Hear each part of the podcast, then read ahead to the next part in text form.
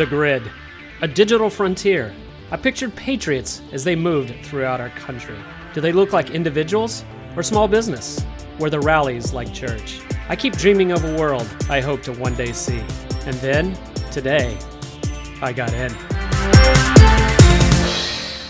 Hello, fellow Americans, believers and patriots alike.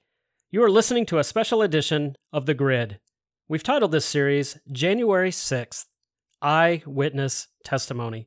Sean Griffin and I sat down with two individuals who attended the now infamous Trump rally. They will share their boots-on-the-ground experience both the day of and the day before this rally, the so-called riot, a k a the insurrection. This special four-part series will be released in counter to the televised congressional circus. I mean the congressional January sixth hearings. We'll be back for part four right after this. Is there a subject you would like us to cover? Please be sure to tell us by emailing us at admin at kingdom patriot dot u s. That's admin at kingdom patriot dot u s. We would love to hear from you today. This is the final episode of our four-part series, January sixth, Eyewitness Testimony. I think you've gotten a good feel for the intentional disparity between truth and the actual events versus what was reported in the mainstream media. Let's listen in as Calvert shares his final thoughts and experiences with Sean.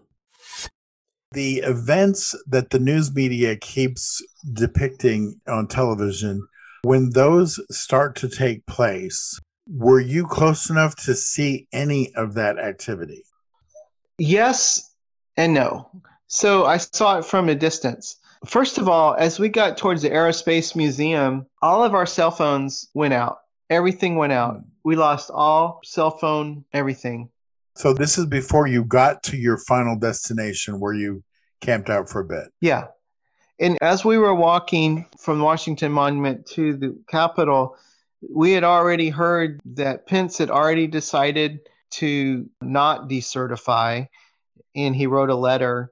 And then right close to the Aerospace Museum, we heard that everybody had already left. The Senate had already like checked out of the building.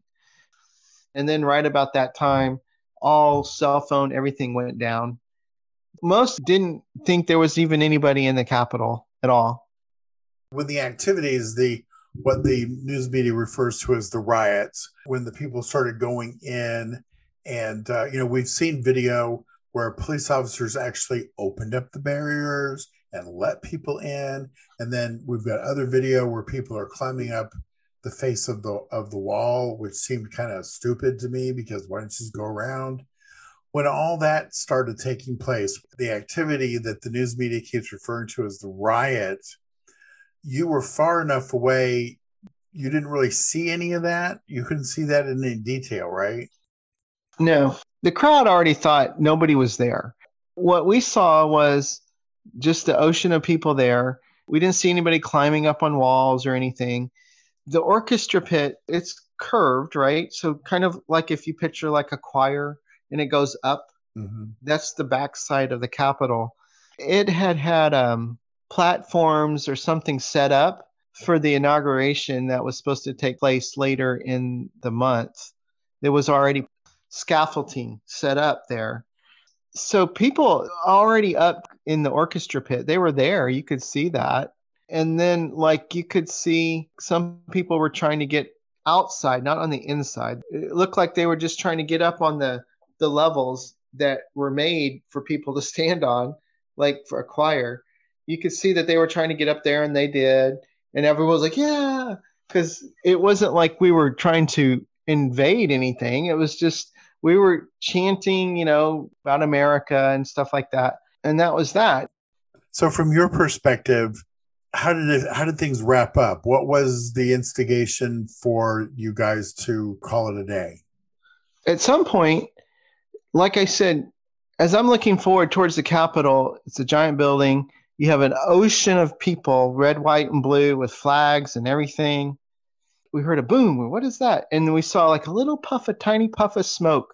It was like a drop in the ocean. And that turned out to be what the media filmed and made it look like it was everybody charging everywhere and, and fighting all this stuff. So that was the Capitol Police or Secret Service, whoever it was that was in charge of the building, I guess that was their smoke bombs. They had let a few smoke bombs off. That was that. We didn't really know what was going on. So as we were standing there, we had to kind of force our way through to the edge of the reflecting pond, and which was a great position because now, since all that water's in front of us, you can see a lot of things. Instead, because remember, the people are so, you can't even see in front of you. There's so many people. So what was really cool was you would have people, it was just like a movie. Like there would be different people. Uh, they would get into the reflecting pond and walk across it with a flag saying, freedom, a few people as they were going across. It was so amazing. So nobody really knew what was going on. There was at least two to three million people around the Capitol on all sides from blocks and blocks and blocks, just streaming in. So we heard that there was a, some people got into the Capitol building, and then we heard that somebody got shot. We heard mm. that we were getting um, like Amber Alert messages on our cell phone. Remember, our cell phones weren't working, um, saying for telling mm. everybody to go home. And then after that, people were able to get some messages, and they were saying, what's going on? You heard it's a war zone there. And we're like, what are you talking about? Nobody knew what anybody was talking about. And anyway, so the mayor of Washington, D C kept sending these text alerts out, telling everybody to go home by five o'clock. And so we started going home. And so as we started going home, this is what I witnessed personally. So first of all, you didn't see any media at all. There was no media except conservative media like Right Side Broadcasting or Epoch Times. They actually had, um, you know, their actual equipment that you could see. But all the other media was incognito. They didn't have their names or labels there. Everybody was communicating with everybody the best they can and was trying to make sure everybody was doing everything right. You know, you would hear, oh, the media is like incognito and they're trying to catch people doing stuff. And sure enough, as we were coming back up Pennsylvania Avenue towards Freedom Plaza, there was one media group sitting out there, and they actually had cameras and tripods. How did the news media conduct themselves during the rally there at the Capitol based on what you were able to see? Conservative media was up front. They showed who you were, who they were, but the mainstream media was incognito, and they tried to instigate things. Everybody was telling everybody to watch out for them uh, because they're trying to catch people doing things or make people look bad. So, for example, the mainstream media, they didn't have normal cameras like you would see. They were using cell phones and things like that. But this one incident where they were trying to trap people, they had the tripods and the big cameras and lights. And we walked by, and I stood there and off to the side, and I actually saw that one of the main ladies, she's talking to the group of the camera people, and then she like planned, and she walked away from the group. And remember, they don't have any markings on. She walked away from the group, turned her cell phone camera on, and then started yelling, that's the mainstream media. Get them. Get them. That's them. They're telling lies. Get them. Get them. And she was inciting a riot, and she was part of the news. And then she stood back and she filmed it all. And that stuff was the stuff I saw on the news. And so the conservative media, they were there, they were marked, and they were just conducting themselves as normal news media then. Correct. Big contrast. Yes. Great. So the conservative media is out there where they can be seen and possibly harassed, while the mainstream media goes undercover to try to help incite things. Wow, that's awesome. And they were up close to those little incidents that happened, like the little puff of smoke. They were right there filming just that. Later, you would see other video things where people were saying, turn the camera the other way, show the crowds. The mainstream media was showing a narrative. They were making a movie story of violence. They wouldn't show like the crowds of people that were actually fighting people that were trying to break windows. They wouldn't show any of that. Crowds were trying to stop people from doing bad stuff, and they wouldn't show any of that. So what you saw in the news media in the days following the event was a very different picture from what you experienced. Yes. Wow. The bad elements that had been running amok across city after city across the country I understand from what you've already said, we're already present, Black Lives Matter and Antifa. What did you witness during your time there with regard to January sixth? The Antifa group, it was known that they were going to be there dressed up as Trump supporters. We knew that they were supposed to be there with Trump hats backwards. And you could tell that there was definitely some Antifa group. They had come in like full like riot gear. These were Antifa people. Those were the people. There was a few people. Most of what was going on that was filmed by these media groups were people inciting things for whatever reason. And they weren't the Trump supporters. Maybe there were some Trump supporters that carried away. I don't know. But most there were some bad actors in the group that weren't really there with the Trump group. And there was people witnessed it and filmed that they even dressed and changed and showed up there and tried to break into the Capitol building. So a lot of those bad actors were Antifa people, or I'm not going to say who the, all they were, but anyway, they were definitely bad actors trying to break into the buildings, and people were trying to stop them. But you remember, there's the Capitol building is very large, and it's all kind of a chaotic situation because they're just there like anyone else, not knowing what's going on, trying to wait for another rally. Right. So it sounds to me like uh, Black Lives Matter and Antifa, the, the groups that are trying to stir things up, there's something that they don't understand about the group that they're trying to stir things up with. And that is that it becomes really obvious, like the wheat and the tares that have matured, that this crowd can tell who you are and that you're up to no good by the way that you're dressing and the way that you're behaving. Right, I mean, that, I right, that is, exactly. That, that is so telling, because it's like, it's very easy to spot um, that same group when they're in other cities rioting. Anybody with a cell phone can just pan the crowd and they can see the difference in the people. You're listening to The Grid, a podcast production of the Kingdom Patriot Group. You can find us on the web at kingdom patriot dot U S. Join us in the fight for faith and freedom, Mondays, on your favorite podcast platform. So we were getting a lot of kind of like word of mouth information, right? Because all of our cell phones were down. Like, so we heard about the shooting. We don't know anything about it. We heard people got in there. Before the shooting, we heard like there was forty to fifty thousand people in the Capitol building. I don't know if it was true or not true. If this was truly a riot or insurrection, that building would have been leveled to the ground with the amount of people that were there.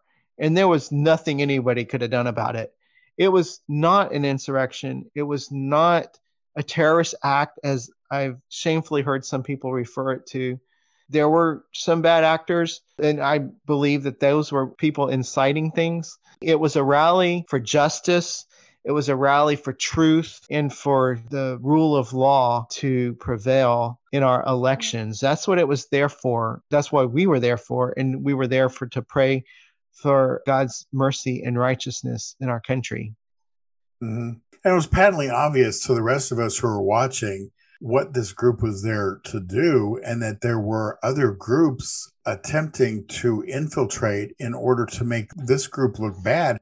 Because from that point forward, Trump supporters were listed as terrorists. It was nuts. Yeah. It was completely nuts. And I want to emphasize, too, that like nobody even knew, had a clue of anything what was even going on there. Like, for example, we went back to our hotel room and we're like, well, let's turn the T V on and figure out what's going on. Like, what, what are they talking about? It sounded like a war zone. We didn't even have a clue.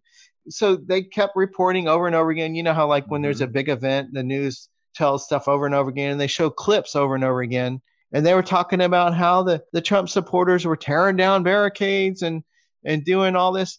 I never saw it again. This, you know, this was in the Washington area. They kept showing this one clip of this guy going near the back of the Capitol building, just ripping this like six foot high chain link fence all the way across this giant grass field area where that he was just ripping it all down, and that they were just being so violent. But me being there that day, I can tell you that did not happen when the crowd was there, because if the crowd was there, you would see the crowd, and there was nobody there when he was doing that. So what happened was somebody was there ripping barricades down and doing things before the crowd even got there. If you've been in a crowd like a football, you just literally go where the crowd goes. You don't know what's going on. So literally the crowd just walked right up to the building, right up to the back of the building. Right. So that fence situation was obviously a staged moment. Yes. And they, they filmed it and they kept using it over and over that evening. But I think somebody was smart enough to figure out and stop using it because there was nobody around them. Yeah. There's a couple that attended from Alaska that were interviewed on a podcast by Sean Foyt. The F B I came in, basically raided their house, and one of the F B I agents showed a picture of the lady that they were looking for, thinking that it was her. I just thought it was really funny because she said, she looked at the picture and she said, "Do you see her earlobes?" Okay, I would love to have earlobes like that. She does not have earlobes like me. It was very clear that the earlobes were not her. And resume. So there's been all kinds of things since then that Trump supporters have been accused of, while the news media and others try to convince the rest of us that January sixth was Insurrection Day. What a pile of poo. One last little anecdote. After we had talked previously, I listened to some conservative uh, commentators and journalists talk about what they heard on January sixth. And I realized that if they got their information about January sixth strictly from television news, they didn't get the full story. And to me, that was like going into court and the judge only allowing certain evidence against the plaintiff with no evidence allowed to defend the plaintiff. So the whole picture is going to be completely slanted. And if that's where the conservatives, the journalists, and the commentators got their information from, then no wonder they think it's Insurrection Day. So remember, the day of, there was no bathrooms anywhere. It was inhumane, absolutely. People, by the time we were walking to the Capitol, really had to go to the bathroom, really, really bad, and there was nowhere to go. I mean, we're talking millions of people and nowhere to go. People were finding behind some bushes or whatever. But a lot of people that ended up in the, the Capitol literally went into the Capitol because they were looking for a bathroom. I even heard an, a mainstream media person talking about that. They were going in there trying to find a bathroom. They were asking, where's the bathrooms? And then a lot of people got pushed in there as a wave of people. You know, once a crowd starts moving, you can't stop. And they just get pushed into the Capitol building. That's things that I've seen later on other videos that indicated that. So I just wanted to make that point that there was a very big need to find a bathroom for everybody out there. And it had been like eight hours in freezing cold and you had to find a bathroom. That's crazy. It's like you're accused of being an insurrectionist because you had to pee. Yeah. Anyway. So Calvert, thank you very much for joining us today. It is my hope that next year we can also revisit this subject and see how things have turned out since then. We want to thank you for, for joining us, and thank you so much for telling your story. Fellow Americans, believers, and patriots, we felt a strong conviction to share these two eyewitness accounts with you as they stand in stark contrast to the joke of the congressional hearings that have occurred. Sure, there were several hundred idiots on January the sixth that commanded the focus and deliberate attention of our communist media, but that didn't even represent a speck of dust to the true size, scope, and peaceful nature of the attendees of the January sixth, twenty twenty-one rally in Washington, D C Don't forget to visit our website at kingdom patriot dot u s to join the movement of faith and freedom. That's kingdom patriot dot u s. Join today so that together we can make a difference. Your membership is appreciated, your input is valued, your voice is needed.